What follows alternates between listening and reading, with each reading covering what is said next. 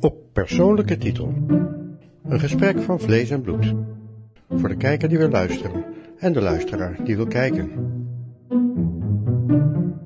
Kijk en luister naar. Roelof Bisschop, oud SGP'er. Nee, Oh, oud-Kamerlid namens de SGP. Maar ik ben nog steeds SGP'er. klopt. Goede correctie. Dat is eh, het onderwijsgehalte, eh hè, het corrigeren. Daar gaan we het ook nog over hebben. ja, is heel goed. Ehm, we gaan het nu even over u hebben. Ehm, bekend van de SGP dus. En heel lang Kamerlid, 11 jaar. 11 jaar. Eh, geboren in Staphorst. Klopt. Ik vind het leuk, want ik heb daar mijn hele jeugd paard gereden in die buurt. Oké. En we kwamen ook veel in Staphorst. Oh, dat vonden we toen doodeng. Ja, want? Ja, daar woonden hele rare mensen. Oh, ja, ja, ja. Dat is een kwestie van beeldvorming, hè? Ja, dat is het Ja, zeker. Maar dat was de gedachte. ja. Eh, Maar later is dat eh, eh, wat evenwichtiger geworden, begrijp ik.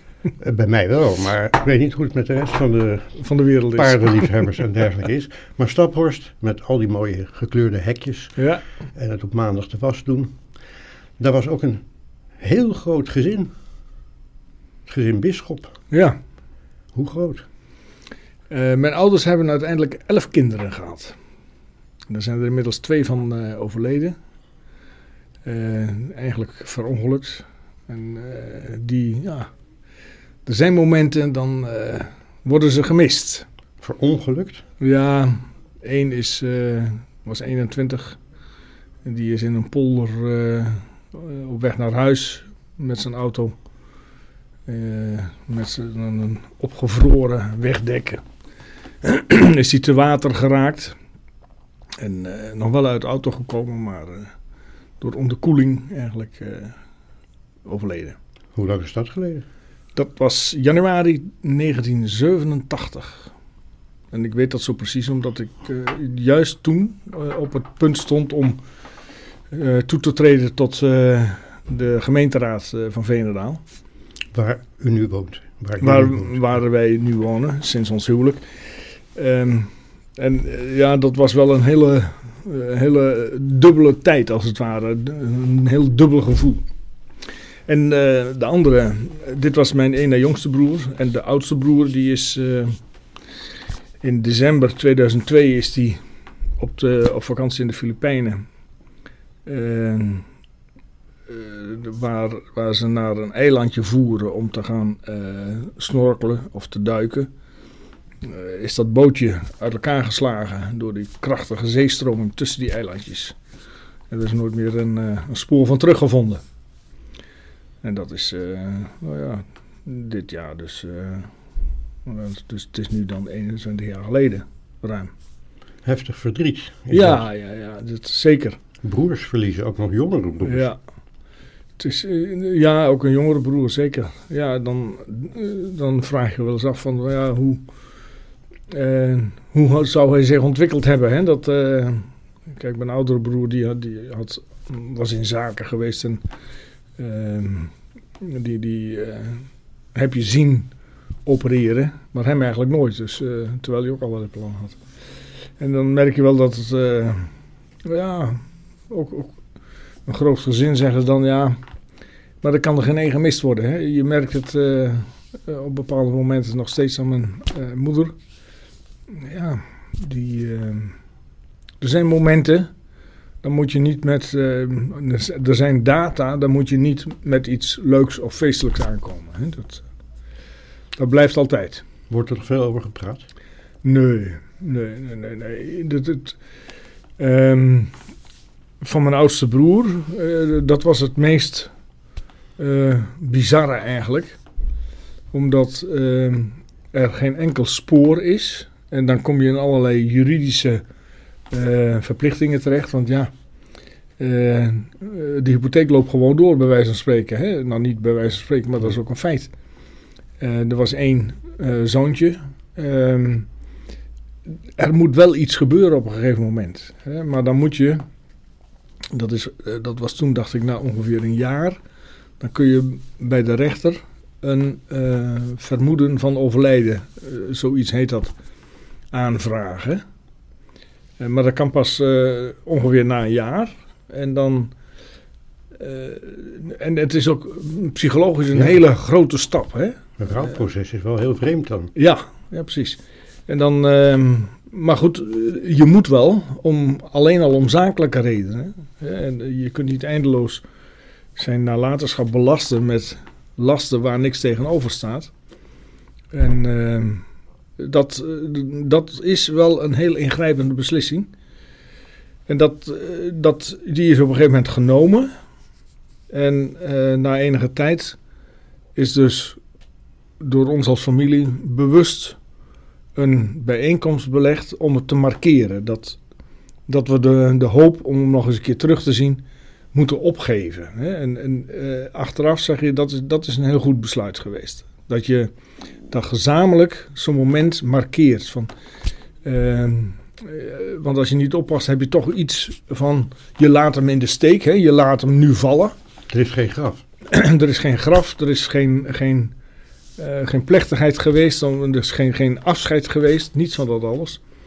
Maar door zo'n bijeenkomst, eh, achteraf, eh, was dat een hele goede beslissing om dat gezamenlijk te doen met de hele familie en daar eh, enige woorden aan te wijden. Je zou van zo'n heel eh, zwaar gereformeerd gezin verwachten dat ze ook nooit ruzie hebben, oneenigheid. Eh, het is altijd eh, wat vader, of vooral moeder geloof ik, zegt dat gebeurt. Ja, ja, ja, ja, ja. maar dat is natuurlijk niet zo. Onderschat de, de, de, het gezag van de moeders niet, nee, inderdaad. Matriarchaat, ja, daar zitten we nog in. Ja, nou nee, zo werkt het niet. Kijk, eh, wij hadden ook onze knokpartijen, ook als eh, broers onderling wel, hè, als kinderen. Eh, en ook met anderen wel, op school en zo. Nee, wij waren even grote zondaren als, als iedereen. En we hadden allemaal de bekering nodig, net als iedereen. Ehm, en wat je dan ziet gebeuren, ze worden, je wordt in zo'n gezin allemaal op dezelfde manier opgevoed. Maar dan zie je toch dat eh, als ze volwassen wo- worden, dat ze allemaal hun eigen weg kiezen. En er zijn er die eh, trouw kerkelijk mee levend zijn, gebleven. Eh, er zijn er ook die daar afstand van genomen hebben. Hoeveel procent is nog kerkelijk? Ehm, ja, dat heb ik nooit zo uitgerekend. Maar ik denk dat misschien ehm, drie van de uiteindelijk tien, Ja. zeg maar, Ja. nog eh, eh, niet kerkelijk zijn. Eh, zo moet ik het zeggen. Die anderen zijn kerkelijk meelevend gebleven. Ehm, het gezin dat zat dus in Staphorst. Eh, we hebben het over het jaar, eh, nou ja, begin jaren 60, als ik het over u heb. Ja, Ik, blijf u zeggen. 1956. ik heb toch moeite met een leraar, hè? Ja? Ik heb mijn hele leven lang u tegen leraren gezegd en ik heb er nogal wat gehad. Ja. Maar goed, eh, Nee, nee dat, dat, dat kan ik me voorstellen. Eh, wij, je had dat ook als je een oud leerling als collega kreeg. Ja, Eh, als collega-docent. hè? heel ingewikkeld. En dan begonnen ze eerst met, met Ja. u en dan moesten ze even een drempeltje over om eh, gewoon te tutoyeren. Dus, eh, maar dat ging snel. Hè. Als dat eenmaal genomen was, dan was het geen probleem. Misschien ook wel een psychologisch effect. Hè? Het is de tijd waar ik aan denk, Staphorst, waar ik zelf nog een klein jongetje was, Hmm. op paardenkamp. Ja. En toen, ja, dan was het u zeggen, was heel veel mensen zeiden in die tijd, waar wij ongeveer vandaan komen, u tegen vader en moeder. ja, nee, maar zo hebben wij onze kinderen ook opgevoed. En dat is niet om afstand eh, te scheppen, in tegendeel. Maar dat is wel, ja, je kunt doen alsof pa alleen maar je beste maatje is. Maar jouw pa is ook, eh, eh, als, als je klein bent, is ook jou, verantwoordelijk voor jou. Hè. De- Er is gewoon een, een, een, een onderscheid. Er is enige hiërarchie. Mensen, sommige mensen kiezen, sommige ouders kiezen een andere vorm. Alle respect daarvoor, maar eh, wij hebben ze wel opgevoed eh pa en ma, die spreek aan met u. Dat was heel ingewikkeld, zeker bij de eerste om dat te leren. Eh, want op een gegeven moment herinner ik me dat de oudste dochter, die, die kreeg het door. En toen zei ze zoiets van, u bent jij hè? Of jij bent u hè? Was zoiets.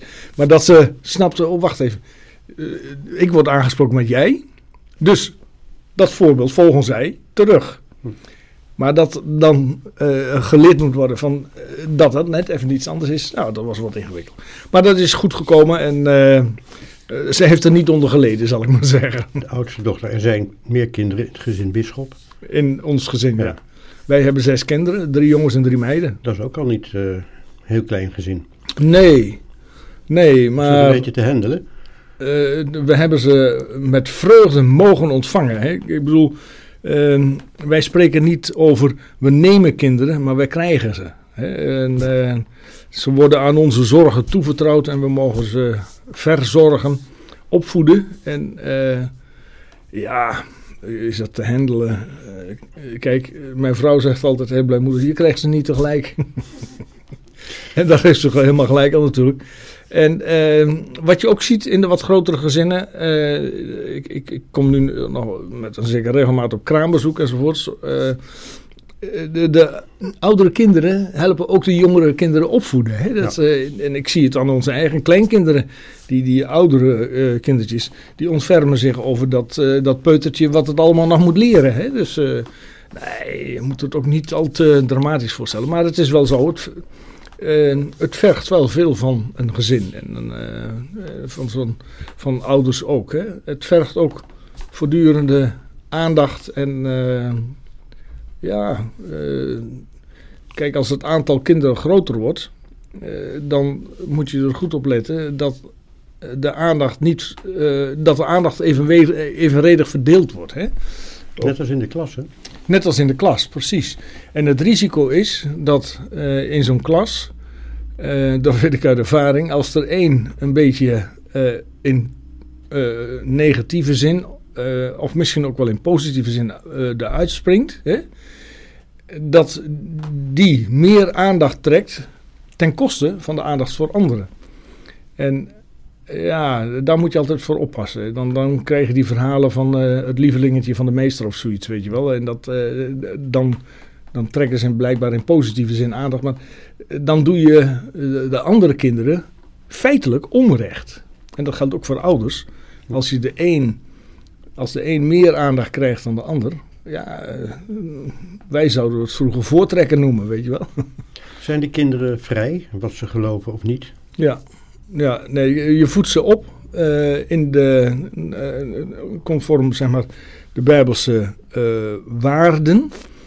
dat probeer je over te dragen. Niet alleen door ze, te laten leren, door ze het te leren, maar ook door het voor te leven vooral. Hè? Want ze letten heel goed op of jij, zeg maar, practice what you preach. Hè? Dat, mm -hmm. Daar zijn ze heel scherp op. Ehm, en op onderdeeltjes komt dat wel eens. Uh, komt dat nog wel eens naar voren. zo'n kind kan dan zeggen: Opa, u zei altijd dat. En dan doe je iets wat je de kinderen ingeschreven hebt. Dat kan gewoon uh, met de afwas zijn of weet ik veel wat, wat het allemaal is. ondergeschikte dingetjes. Maar als je daar dan van afwijkt, spreken ze jou erop aan. En ik snap dat terecht ook, ja. Ja. Uh, dat onderwijs, dat ging kietelen of uh, ligt dat aan een vader die in onderwijs zat? Wat bent het onderwijs ingegaan? Ja. nee, nee, mijn ouders uh, hadden een boerderij. Ja, dat is en, het anders. ik had, had, geen hekel aan dat werk, maar ik voelde me niet echt zeg maar uitgedaagd om dat bedrijf over te nemen. En ik, ik, zat, ik zat liever met boeken en, en dat soort gesnor. Uh, die scholen in de tijd, die waren totaal anders ja. dan nu. Ja. Zelfs denk ik tot aan het lesgeven. Toen je les ging geven, was dat al, was het toen al helemaal ja. woke? Dat weet ik niet. Nee, nee, nee, nee. nee. Maar die, die, scholen waar ik op gezeten heb, dat was de basisscholen, waren christelijke scholen. En het voortgezet onderwijs uh, was dat meer van algemene christelijke signatuur, zeg maar, minder, minder duidelijk belijnd. In, in de jaren 70 zat ik in het voortge op het voortgezet onderwijs. En ja, ik herinner me nog wel dat dat was toen erg in de mode om links te zijn. En uh, ja. Ja, dat waren de Roaring Sixties. ja, nee, begin jaren 70. Eerste ja, helft van jaren 70. Daar was het effect van natuurlijk. Ja, ja, ja, ja. ja. En, en natuurlijk de Vietnamoorlog en daar moest tegen betoogd worden en dat soort dingen allemaal. Maar dat is heel wonderlijk. Als je dus uit Staphorst uit, van, van oorsprong komt. Ik neem aan dat daar niet uh, de televisie aan stond. Nee. S'avonds. Nee. Dus een heel groot deel van die zestiger jaren is daar niet binnengekomen. Ja, op een andere manier. Via de kranten, die deden wel getrouw verslachten van. Hè? Ja, en uh, van, van de, de, de Provo-activiteiten enzovoorts. Ja, dat is politiek, maar ik bedoel ook meer de muziek en de kunst. En ja, nee, dan, dan zou je dus allerlei blaadjes uh, moeten lezen. En uh, het, het beluisteren van, van die muziek, ja, dat was ook absoluut niet... de Clown gemist. Ja, ja, ja, nou ik weet niet of ik het gemist heb, maar... Ja. Ik heb, daar, uh, ik heb daar nooit tijd aan hoeven te besteden in elk geval. Zwiebertje ook niet. Uh, dat, nee, we hadden wel... Ja, we, lazen, we lazen wel veel, maar we, tv hadden we niet. En ik moet zeggen, wij hebben hem ook niet. Ik, ik, ben er tot op de dag van vandaag dankbaar voor. Want ik merk het aan Twitter nu, hè, het, mm. of X... Uh, het vreet enorm veel tijd. En uh, of het altijd gunstig is, dat betwijfel ik ten zeerste. Maar dat was niet de reden waarom er geen televisie stond. Nee, nee, dat was ook te maken met van ja, wat is het aanbod op, tv, op die tv? Ja, dan, dan noem je dus dat soort amusementsprogramma's als Zwiebertje en, en Pieper nou ja, de Clown en Fabeltjeskrant en dat soort dingen allemaal. Toen was je klein en op woensdagmiddag was er kindertv en daar zat iedereen achter. En op school werd er de volgende dag over gepraat. Ja. Want uh, iedereen had hetzelfde gezien. Die ja. tijd was het. Ja. Uh, er was niks anders. Nou, wij waren er buiten aan het spelen. Ja. Hutten bouwen. Heel verstandig. En, uh, oorlogje spelen. Mocht niet van mijn moeder eigenlijk, maar uh, dat hoort er toch bij. Hè? ja, er wordt heel veel oorlog gevoerd in de Bijbel ook. Dus. Ja. Maar, maar in ieder geval dus, uh, waar ontdekt u die hele, weer u, die hele grote verschillen? Ik zie nog steeds die oude leraar voor me. Ja, ja, ja, ja, ja, en dan te bedenken dat, nou ja, jij zult niet zoveel in leeftijd verschillen van mij. Nee, een jaar of één of twee. Ja, precies, ja. Nou, waar ontdekte, dat was in feite op die middelbare school in Zwolle. Hè, daar ging ik dus ja. uh, naartoe. En uh, het was, uh, wat ik al zei, in de mode om links te zijn. ik heb op dat punt geen genen. Dus ik had meer een rechtse oriëntatie. Dus dat was eindeloos discussiëren. En, ja, dan kun je dus niet meer zeggen van ja, mijn pa zegt het, weet je wel. Dat, dat, dat werkt niet meer. En toen heb ik me echt als, nou hoe oud was ik, een jaar of 16, 17 echt uh, stevig verdiept. Ik, ik had er ook interesse in, in, in politiek. Dat moet ik erbij zeggen. Uh, maar stevig verdiept in al die ismen, hè, al die politieke stromingen. Ik heb zelfs voor mijn eindexamen geschiedenis moesten we een scriptie maken. En dat ging over, die scriptie die ging over Nederlandse utopisten en anarchisten rond 1900. Nou. Ongelooflijk boeiende materie. En daar heb ik dus niet alleen een monografie voor gebruikt, maar ik heb er ook bronnenboek voor. Gewoon uh, mm -hmm. van, van uh, Nieuwenhuis bijvoorbeeld, van christen tot anarchist. En van uh, Vlieger. Ehm, dat, gaat, dat was ook zo'n ronkende titel. Dat gaat iets over het ontwaken van de morgenstond of zoiets. En dat gaat dan over de SDAP, het ontstaan en zo. dat soort zaken. Um, en, en, dan verdiep je je in de, in, zeg maar, in de, uh, in de basiswaarden van die verschillende ideologische grondslagen, zeg maar. En dat heeft me zeer geholpen. En dat, dat heeft ook wel geleid tot een, ja, een concrete afweging. Ik kom uit een SGP-nest, dat moet ik erbij zeggen. Dat heeft misschien meegespeeld. Maar ik heb dat wel afgewogen tegen het liberalisme, tegen het socialisme, tegen het anarchisme, tegen het communisme, uh, tegen het fascisme en noem al die stromingen maar op. En uiteindelijk uh, uh, ben ik mede op grond daarvan tot overtuiging gekomen dat het, zeg maar de Bijbelse lijn van de SGP en hoe die waarden doorvertaald werden naar de politiek.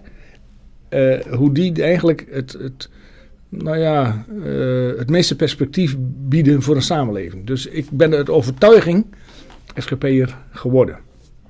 al, wa- al was ik wel zo opgevoed, maar het is niet eventjes Nee. een paas, paardje lopen. Maar het is ook geen strubbeling geweest. Geen Nee. strijd. Nee, niet in de zin van dat wij. eh, eh, dat we.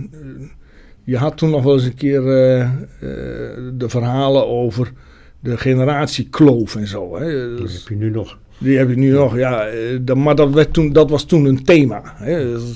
Heel groot. Je moest wel geloven in die generatiekloof. Hè. Maar dat is bij ons nooit zo in die mate geval. Althans, bij mij niet. Bij één broer van mij wel, denk ik. Maar ik heb daar niet zoveel last van gehad, zal ik maar zeggen. En dan heb je natuurlijk een heleboel eh, tegenspraak en een soort van hiaat op zo'n school in Zwolle. Hmm. Dat ja, eh, geen televisie gehad, een hele andere jeugdopvoeding en alles.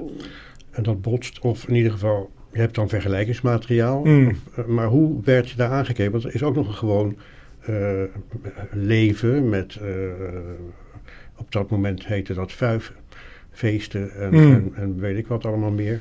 Hoe ging dat? Ja, dat, eh, dat, dat schuurde soms met opvattingen van, eh, van medeleerlingen. Maar ja, eh, wij gingen zondags naar de kerk. Wij gingen niet naar de, naar de disco op, op zondagmiddag of wat dan ook. Dat, ja, nou ja oké. Dat, laat ik maar zeggen, is minstens zo legitiem als hun keuzes. Ja. En als je daar consequent in bent eh, en je staat ervoor, heb ik toen gemerkt, eh, dat is de beste manier om in ieder geval karikaturen te voorkomen. Hè. En eh, bovendien, je, je, ja, je praat er wel op voet van gelijkheid met elkaar. Hè. Dus, en als je dat respectvol doet, dan is dat denk ik ook het behoud van de veelkleurigheid, om het zo te zeggen. Hè. Ja, waarom zou ik mij voegen naar eh, de mening van een ander? Eh, ik, ik ben graag bereid om de mening van een ander te horen. Maar ik wil hem graag zelf toetsen en wegen. En eh, als ik vind dat hij gelijk heeft, dan, dan accepteer ik dat. En dan heeft dat consequenties. En anders dan ga ik mijn eigen gang. Is misschien een hele grote sprong. Onderwijs, zat ook in de portefeuille, ehm, toetsen, wegen enzovoort. Met het huidige onderwijs zijn mensen nog wel in staat tot die dingen die u nu noemt. Nou, ik denk dat dat een spanningsveld is. Eh, ik gaf, eh, ik heb dan de opleiding eh, docent geschiedenis gedaan. En, en dan kreeg je toen, in die tijd, kreeg je er een bevoegdheid voor maatschappijleer bij. Dus ik heb ook nog maatschappijleer gegeven. En mijn uitdaging was altijd om die leerlingen te prikkelen tot het maken van afwegingen. Ik weet nog, in die tijd was in de derde klas, gaf je geschiedenis en staatsinrichting. Hadden we drie uur in de week. En het laatste uur sprak ik altijd met de klas af die ik had. Het laatste uur in de week is staatsinrichting. En eh, ik vond dat echt fantastisch om te doen. Ik had geen methode, maar ik, ik, ik probeerde die leerlingen bij de hand te nemen en ze in te leiden in, in dat schitterende eh, construct wat parlementaire democratie en democratische rechtsstaat heet. Ehm, en eh, als ik later leerlingen tegenkwam, kom nog steeds, dan eh, wat zij zeggen, herinner- meneer, ik heb nog staatsinrichting van u gehad. Is me meerdere keren overkomen. Dus eh, dat was ook niet, eh, bleef niet ongezegend, zal ik maar zeggen. Ehm, en ik was op een gegeven moment actief voor de SGP. En op een gegeven moment moest je de politieke partijen bespreken. En dan, ja, ik zie dat nog voor me, zo- zo'n klas die dan een beetje zo meesmuilend eh, dat afwachten. Zo, ja, ja, nou ja. En nu komt de propaganda voor de SGP. Eh, voor mij was dat een aansporing om zo zuiver en integer mogelijk de eh, kenmerken van de verschillende partijen te benoemen. Zonder eh, mijn mening op te leggen of, of te laten doorschemeren. Ik was op dat moment de docent. Ja, ik zou dan een leerling moeten spreken om te oordelen of dat zo was. Ja, Maar op het ogenblik is dat heel anders. Ja. Er wordt nu geen geschiedenis meer onderwezen. En althans, ja, eh, dat is, eh, zit wel een beetje in een. eh, in, in, een onderwijs, hoek, onderwijs 2032. ja. En ehm, eh, eh, ik ontdekte onlangs bij mijn jongste dat er ook geen woordenboeken meer op school zijn. Hm, hm, hm. Dat er geen encyclopedie is, of de kennis überhaupt, dat je een encyclopedie nodig hebt om bepaalde kennis enzovoort. Eh, alfabetisch zoeken, lexicografisch, vergeet het maar. Ja. Dus ehm, dan is er een enorme discrepantie tussen wat wij eh, of vroeger op school gebeurde. En nu, eh, dat is Wikipedia en Ja. Google. ja. Ehm, hoe, hoe is dat misgegaan? Want dat is toch in de periode gebeurd, neem ik aan, dat je hier zat in de Tweede Kamer. Oh, Ja, en daarvoor begon het natuurlijk ook al. Eh, mammoetwet, denk ik. Ja, eh, en, en allerlei experimenten die natuurlijk op het onderwijs zijn losgelaten. De BAVO en eh, de, de tweede fase enzovoorts. Ik heb er eh, als docent of als directielid nog wel me mee moeten bezighouden. Maar dat soort dingen, dat heeft me ook een gruwelijke afkeer in, nee, een fantastische afkeer ingeboezemd van allerlei Haagse experimenten in het onderwijs. En dat is het algemene beeld van het onderwijs. eh, waar allerlei politiek geïnspireerde onderwijsexperimenten gefrustreerd kunnen worden, dan worden ze gefrustreerd. En de beste scholen zijn de scholen die eh, met, eh, nou ja, vaak met een beetje klassieke manier lesgeven. Hè? Instructie.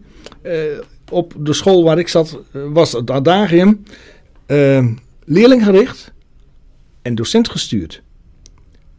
Niks leerpleinen en eh, zoek het uit. Directe instructie heette dat gewoon. Onder andere directe instructie, maar eh, ook, eh, er moet geoefend worden, er moet getraind worden. Goed, dat, dat geldt voor De leerlingen noemden dat stampen. Maar Ja, de leerlingen noemden dat stampen, maar hoeveel profijt heb je niet van het stampen van de tafels gehad? enorm. Ja, Ja. dus dat hoort erbij. En in een bepaalde, eh, op een bepaalde leeftijd zijn kinderen ook heel erg gemotiveerd om te stampen. Om te, te, te automatiseren als het ware en te memoriseren. Hè. Dat is, eh, Maar wij komen uit de aapnotomies-tijd. ja, eh, iets daarna denk ik. Ja, Hè? ik weet niet, ik heb het gewoon gehad. Maar Ja, wij niet, maar- ik niet. oké, dat kan Nee. aan die school gelegen hebben dan.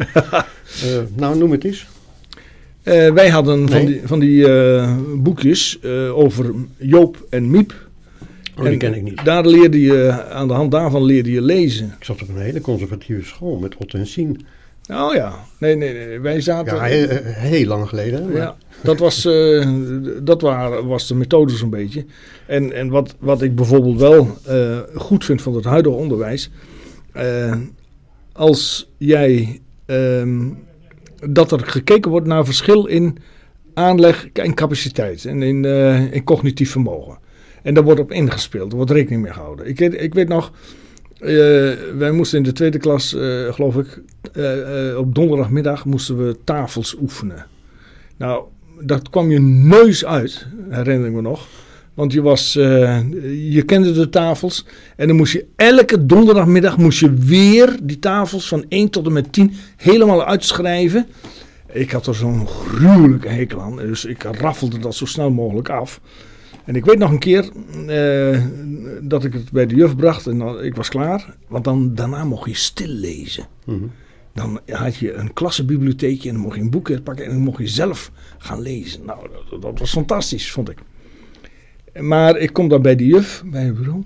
En ze zegt, joh, oh, maar Roelof, dat is toch helemaal niet netjes? Ga jij dat nog maar eens overmaken? Oh.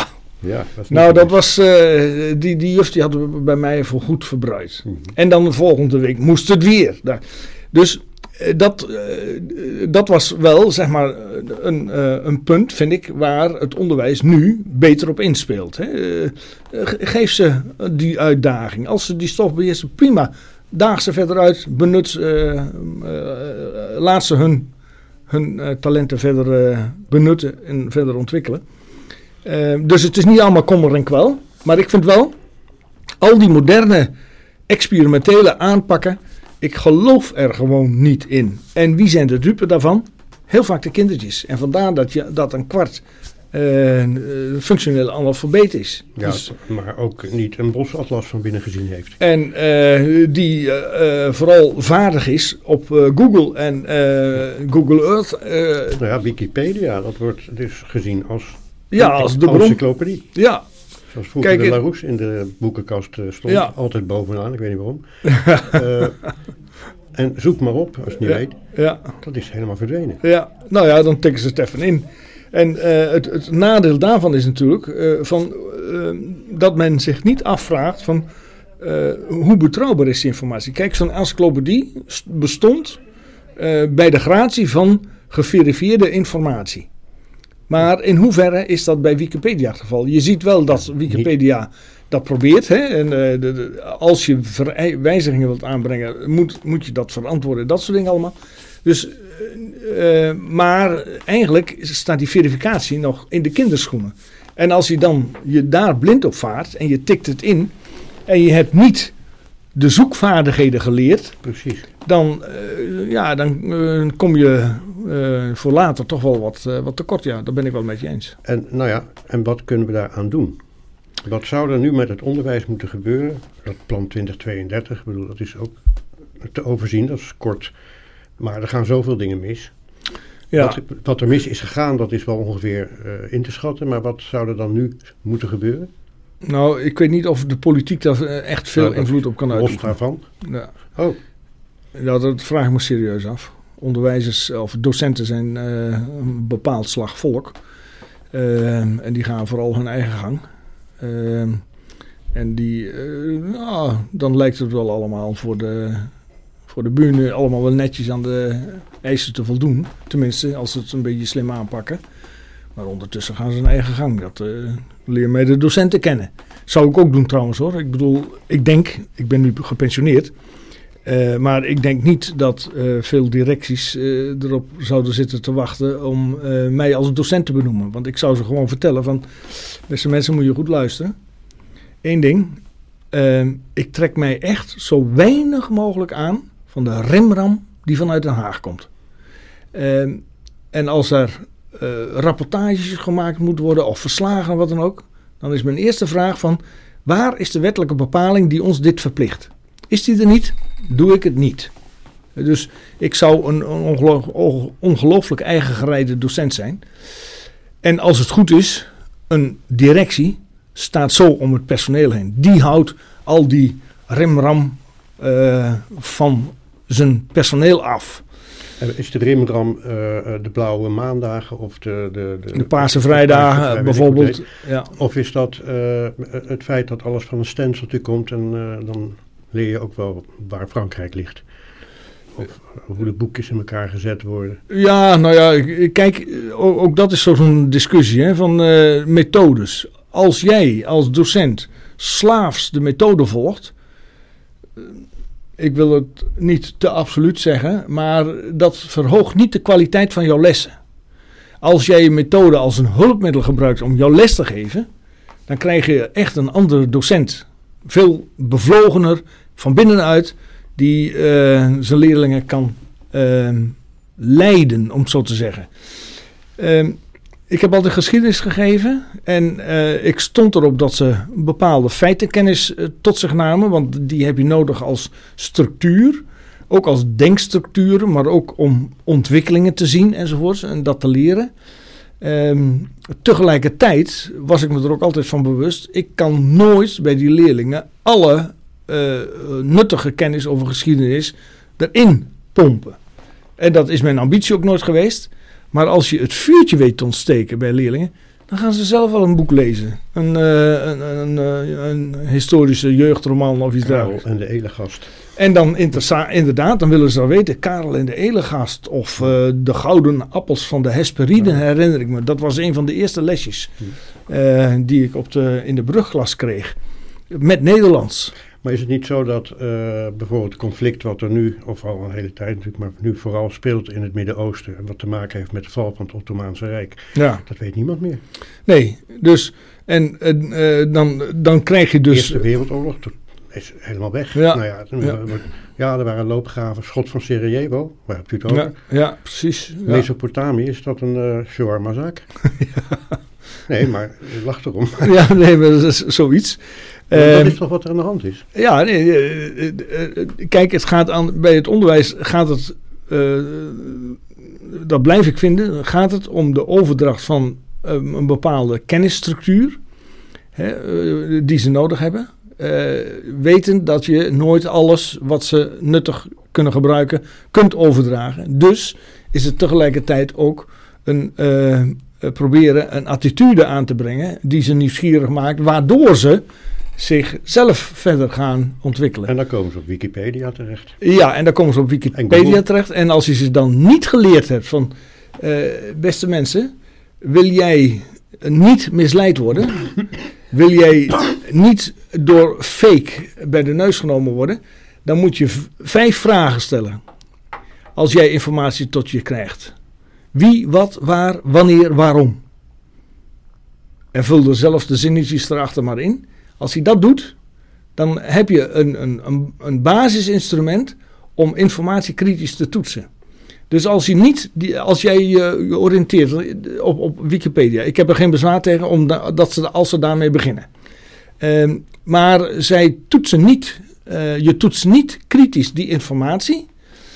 Uh, ja, dan laat je makkelijk in de luren leggen. En dan is het alsof uh, daar het Midden-Oosten, Israël, uh, de Palestijnse staat om zeep heeft geholpen en het land bezet heeft. En dan praten ze over de, uh, de, de, bezetting. En, dan, ja. en als je je niet verdiept hebt in hoe dat werkte in Zuid-Afrika met het apartheidsregime, dan zeggen Israël is een apartheidstaat. Ja, want, ja, en dat zijn, dat zijn kwalijke dingen. En ehm, ja, ik denk dat je dat een goede school uh, leerlingen leert kritisch te denken. Niet wat ze moeten denken, maar hoe ze moeten denken. En wat belangrijk is om een eigenstandig oordeel te vormen. En je niet uh, op sleeptouw te laten nemen door wat de massa ervan vindt. En dat is dus uh, de conservatieve Staphorst en alles wat erbij hoort opvatting. Die, ja, waar, waar de neus voor wordt opgehaald. Ja, maar, ik, ik zou het niet aan, specifiek aan Stappers willen binden. Nee, maar ik vind het wel zo leuk, dat Stappers. Ja, ja, ja dat is het ook absoluut. Uh, wat hier wel al in meespeelt, is gewoon je gezonde boerenverstand gebruiken. Denk nou, denk nou eens gewoon na. Dan komt het goed met het onderwijs. Uh, Want in de zestiger jaren hadden ze langharig werkschuwtuig. Ja, dat zit nu heel erg dwars uh, op, op, ambtenarenposten. Ik hoop dat ze ook gauw gepensioneerd raken. Maar in ieder geval, uh, het is ook wel goed gekomen met ze. Maar ja, die hadden dus een betere opleiding. Ja, ja, ja ze moesten wel. Hè. Dat was... Uh, ja, nee... Maar het komt goed. ja, ik ben optimistisch van aard. En uh, ik denk dat, dat je gewoon moet blijven uitstralen. Nee, als de overheid nou zich is, uh, niet te veel met de onderwijsinhoud bemoeit, hè, maar het aan die professionals overlaat. Kijk, want een goede docent wil het uh, optimale aan zijn leerlingen overdragen. maar dan moet je daar wel de tijd en de ruimte voor hebben, de professionele ruimte. Collega Harry van Bommel was docent. Jasper van Dijk ja. Ook een docent. Ja, ja, Allemaal mee gewerkt. Ja, ja, nee, dat, uh, dat, uh, er, is, uh, er, is, er zijn best mogelijkheden. En nog steeds. Alleen, ik vind dat het onderwijs vooral eigen gereid moet blijven. En zo, zo weinig mogelijk van Den Haag moet aantrekken. Want hier, wat mij hier altijd heeft tegengestaan in, die hele, in heel veel van die onderwijsdebatten, is zeg maar de ideologische motivatie waarom dingen moeten. Ja, er is maar één Ehm, gerechtvaardigde ehm, motivatie die als gemene deler kan gelden. En dat is je pedagogische motivatie. Hoe uh, leer je de leerlingen het beste datgene wat ze nodig hebben om straks als verantwoordelijke staatsburgers uh, te leven? En vergis je niet, als het over burgerschapvorming gaat, je ziet ook dat staat weer bol van, de, van die ideologie. Ja, eh, iemand tegen burgerschapvorming dan? Nee, natuurlijk niet. Natuurlijk niet. Maar uh, als ik uh, moet uitgaan van de hoogste waarden waar wij mee te maken hebben, is, zijn vrijheid, gelijkwaardigheid en solidariteit. Dan denk ik bij mezelf, ja wacht even, allemaal nuttig en nodig. Maar ik kan ook nog een paar andere waarden noemen die van cruciaal belang zijn. Ehm, dit zijn wel belangrijke noties om tot een, een, een uh, samenleving te komen die echt ook een beetje cohesie heeft. Maar uh, levensbeschouwelijke opvattingen doen er dan niet toe of zo? Uh, ik zou zeggen, eh, begin daar eens mee. Of vlees Torbekken. Uh, zeker, zeker. Dat zijn, kijk, en dat zijn dingen die. Nou ja, ik, ik zou als ik eh, verantwoordelijkheid van de school zou hebben, ik zou het onderwijs en de ruimte zou hebben, het onderwijs zodanig inrichten dat vanuit die pedagogische eh, invalshoek, vanuit een, een, een, een helder, duidelijk waardenpatroon, eh, de leerlingen zouden worden toegerust. En let maar eens op, dat soort scholen doen het gewoon goed. Die, kijk maar eens naar die scholen die in allerlei lijstjes bovenaan staan. Dat zijn niet de experimentele scholen of eh, die aan veel aandacht besteden aan allerlei andere dingen. Eh, ik zeg niet dat die nutteloos zijn, die andere dingen, maar die, eh, ik, ik denk wel dat, dat, dat de focus moet liggen inderdaad op het toerusten voor een plek in de samenleving. En dat gebeurt ook in levensbeschouwelijk opzicht. Nou, dat moeten we onderkennen. En in Staphorst schamen ze zich daar ook gelukkig niet voor. En eh, ik ben eh, deze oud-staphorster zeer erkentelijk voor dit mooie gesprek. Graag gedaan. En ik hoop eh, eh, dat het pensioen bevalt, het niks doen. Gaat dat bevallen? Nou, mijn vrouw is tot nu toe redelijk tevreden. Dus Ah. dat zegt wel iets. Mag nog thuiskomen. Ja, gelukkig wel. Nee, het is. ehm, eh, ik heb na het afscheid van de Tweede Kamer. betrapte ik me er zelf op. En dat heeft tot. Nou ja, eigenlijk vorige week zelfs geduurd. eh, dat ik terugviel in een soort recessmodus. Maar- Eh, en in de recessen eh, dan kun je alle, allerlei dingen veroorloven. De, de, de, de versnelling gaat een paar tandjes lager. Alleen, je staat nog wel een beetje aan. Mhm. En die modus, daar betrapte ik mezelf op. Nou, afgelopen zaterdag is het laatste afscheidsrondje geweest. in dit geval van de, van de broeders en zusters van de SGP. Eh, en ik heb nu eigenlijk voor het eerst deze week het gevoel van... eh, nou is het echt, eh, nou is het echt eh, eh, pensioen. En ik moet zeggen, eh, eh, wat dan wel nodig is, dat merkte ik ook in die recessperiode, die ik mezelf overigens eh, nadrukkelijk toegestaan heb. Eh, je hebt weer een nieuwe structuur nodig. Hè, als je als Kamerlid eh, werkzaam Ja. bent, dan is het dinsdag, woensdag, donderdag geblokt. En eh, de vrijdag en de, eh, de maandag en eventueel de zaterdag, dat gebeurt ook regelmatig, die kun je zelf invullen. En daar kun je ook een beetje met, met vrije tijd eh, spelen. Ehm, maar dat is, eh, eh, die structuur, die is weg als pensionaris. Dus eh, ik werk toe naar een nieuwe structuur en dat gaat, dat gaat ook gegarandeerd eh, lukken. Dat, eh, we zijn op de goede weg. En daarom zeg ik, mijn vrouw is tot nu toe niet ontevreden. Het is voor haar natuurlijk ook een enorme verandering. Hè? Ja, dan krijg je ineens een man in huis. Dat was niet de bedoeling. Die moest gaan werken. En die wil, als je niet oppast, wil die zich bemoeien met Mhm. jouw toko als Precies. vrouw, Ja. als huisvrouw. En. Moet je niet doen, nee hoor. Dus ik, ik, heb, ik heb ook niet echt een onbedwingbare neiging om dat te gaan doen. Dus eh, eh, dat, komt, het is bij haar in goede handen, dus eh, we rooien het samen wel. Ik Tot nu wens je een heel gezegend pensioen en het was een waar genoegen. Dankjewel. Het vreugde is wederzijds. Mijn dank. U heeft geluisterd naar Op Persoonlijke Titel. Samenstelling Ernst Lissauer.